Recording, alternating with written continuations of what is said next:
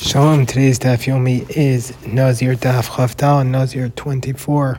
So we're going to start at the Mishnah on the top of Chavtal at Amud Aleph, where the Mishnah is dealing with the case of a woman of a woman who's married to a man and she accepts upon herself to be a Nazarite and she separated sacrifices in order to bring them at the end of her Nazirus.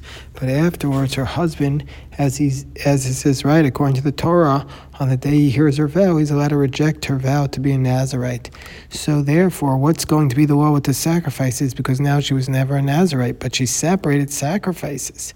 So the, the Mishnah tells us the following case: so Isha Shenadra ben Nazir, a woman a woman who's married, she accepts upon herself a vow of Nazirus, Mefrisha es behemta, and she, she separated the sacrifices that she needs to bring at the conclusion of her of her period of Nazirus, which is a sheep for a sin offering, um, uh, female sheep for a sin offering, a male sheep for an olah, and a ram for a shlamim. And so, therefore, we're going to say that this is the sacrifice that she brings if she finishes her Nazirus in a state of ritual purity.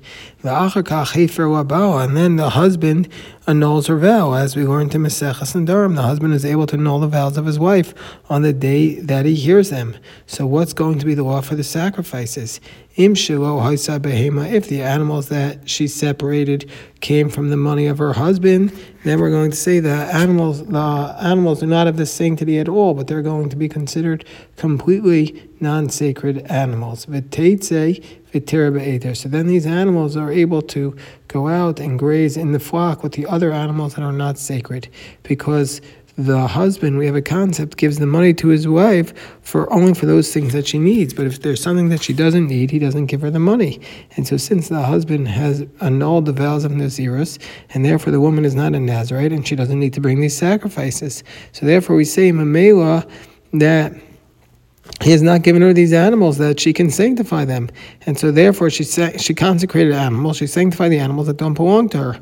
And if somebody consecrates an animal that's not his, then it's then the consecration does not apply. That is the one way in which Rava and the Gemara explains it.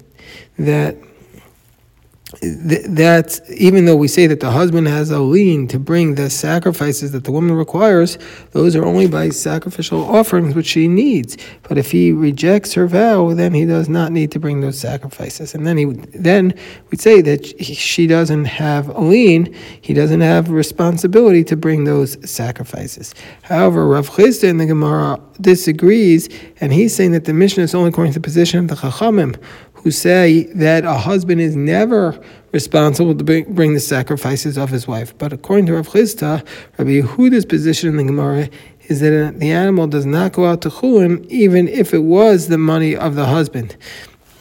And so that's the that's some of the way in which the Gemara has a shakla v'tarya about this.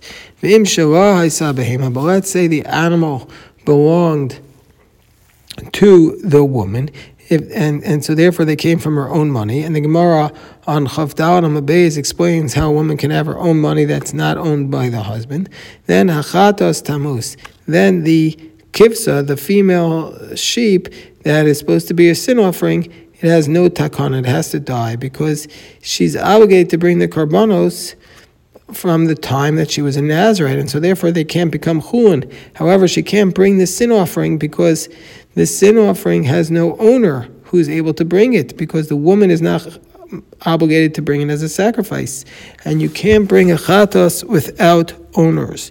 And so therefore we're going to say that the chatos has to be left to die. A chatos who doesn't have an owner anymore, we're going to say that it that is one of the chatos that it dies, but not as a sacrificial offering. It dies by being left in a room to die.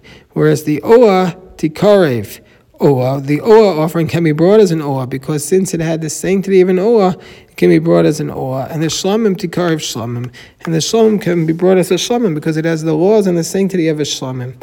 And olah and shlamim you could bring even if they don't have owners. And so therefore, even though the woman is not obligated to bring it anymore, since they were imbued with the sanctity of the olah and shlamim, they could be brought as an olah and shlamim. And the shlamim is nechalin, and the shlamim is eaten because you're allowed to eat it, but however, only echad, only for one day and one night. like the laws of a Shalmei Nazir, not like the general Shalmim that you can have for two days and one night. And the reason why you can only eat it for one day and one night is because the woman has consecrated this, the, this animal as a Shalmim for the purpose of the Shalmei Nazir. And the laws of the Shalmei Nazir is that it can only be in for one day and one night by itself. And so, therefore, we need to give this animal the sanctity of that, all the stringencies of the Shalmei Nazir. And even though, with respect to the time of the eating, the law is like the Shalmei Nazir, Einon Tu'unin Lechem. Generally speaking, the Shlamim require, the Shlamim of the Nazir require bread to be brought with it. This is called the lechem, as it states in Bamidbar, the sal matzos soas chaos pulos bashaman rakike matzos meshuchim bashaman. And generally speaking, you need to have the basket of matzos and flour that uh, sal matzos soas chaos pulos bashaman. And you need to have the different types of bread that are brought with the Nazirite's offering. But and so therefore, in this case, it can't be brought because by the bread of the Nazarite, it says, "V'nasan al kapei nazir." You place it on the hands of the Nazir. And since the woman here is not a Nazira because her husband has rejected the vow, you can't give, you can't place the, the bread on her hands, and so therefore she doesn't bring the bread with this shlamim.